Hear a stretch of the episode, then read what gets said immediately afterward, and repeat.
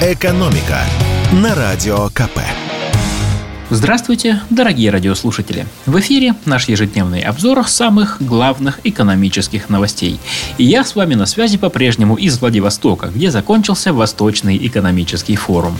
Форум-то, может быть, и закончился, а вот вылов красной рыбы на Дальнем Востоке вовсю продолжается. И в этом плане у меня есть очень позитивные новости. Итак, Всероссийская ассоциация рыбохозяйственных предприятий, предпринимателей и экспортеров сообщила, что отпускная цена на горбушу достигла минимума за два года. И сейчас она в среднем составляет 152 рубля за килограмм. Как рассказал президент ассоциации Герман Зверев, с начала путины, то есть периода интенсивного вылова, цена на горбушу снизилась более чем в полтора раза. К 5 сентября вылов тихоокеанских лососей на Дальнем Востоке превысил 572 тысячи тонн. Это самый высокий показатель за минувшие пять лет. И путина еще не завершилась. Объемы вылова сказались и на производстве рыбопродукции. В этом сезоне уже переработано около 2 миллионов тонн, что на 10% больше, чем в аналогичном периоде прошлого года. Еще немного показательных цифр – 3 миллиона 700 тысяч тонн – это общий объем российского вылова рыбы с начала года. Это на 12% больше, чем в прошлом году. 76% вылова пришлось на Дальний Восток. Ментая добыли 1 миллион 600 тысяч тонн. Это на 6,5% больше, чем год назад.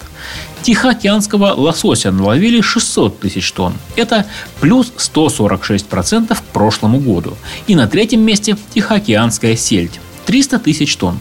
Ее добыча немного снизилась на 13,7%. Любопытно, что цена на рыбу, в частности на ту же горбушу, может сильно меняться за лето. Например, в самом начале сезона, когда объем предложения на рынке только формировался, отпускная цена была 350 рублей за кило. И вот сейчас она уже вдвое меньше. И по словам экспертов, это не предел. Но все это отпускные, то есть оптовые цены. А вот обычные покупатели снижения цен в магазинах пока не замечают.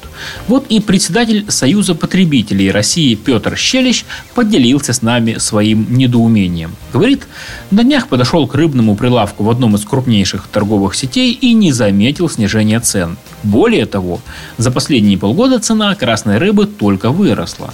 Даже по официальной статистике Росстата цена на рыбную продукцию за год увеличилась на 6,5%. И это выше, чем инфляция.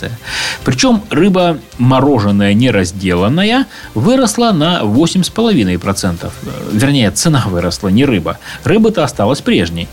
В общем, надеемся и ждем. В Рыбном Союзе уже заявили, что осенью в федеральные торговые сети поступят первые тихоокеанские лососи свежего улова в рамках проекта «Камчатская рыба». Улов будет поставляться напрямую от рыбаков, без длинной цепочки посредников. И это должно снизить стоимость красной рыбы хотя бы процентов на 10. И еще одна новость, на этот раз не такая позитивная, касается ипотеки. Правительство увеличило размер первого взноса по льготной ипотеке, и теперь он будет составлять не 15, а 20 процентов. Как считают в Кабинете министров, такая мера охладит рынок недвижимости и, по оценке Минстроя, снизит спрос на новостройки на 20%. Как объяснил нам логику этого шага вице-президент гильдии риэлторов России Константин Апрелев, увеличение размера первого взноса дает банку больше гарантий, что человек не откажется от платежей по ипотеке. Потому что если квартира вдруг упадет в цене, например, на 25%, то человеку при первом взносе в 15% будет выгодно отказаться от дальнейшей выплаты процентов по этой квартире. Он может просто отдать ее банку и сказать «Спасибо, я себе куплю квартиру подешевле». Банку это невыгодно. Так что для банка повышение первого взноса – это благо, а для заемщика – нет. Главный вопрос во всем этом – стоит ли теперь ожидать падения цен на рынке недвижимости? Наш эксперт считает, что не факт. Просто мы приходим к стандартным схемам оценки банковских рисков.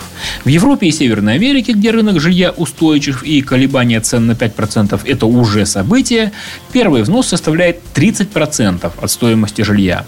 Что будет наверняка, так это то, что у льготных категорий населения уменьшится возможность приобрести жилье, поскольку далеко не все смогут накопить на такой первый взнос. Напомню, что госпрограмма льготной ипотеки действует до 1 июля 2024 года. Кредит по ней можно взять на 8% годовых. При этом средние процентные ставки по обычным ипотечным программам банков составляют около 14%. «Экономика» на Радио КП.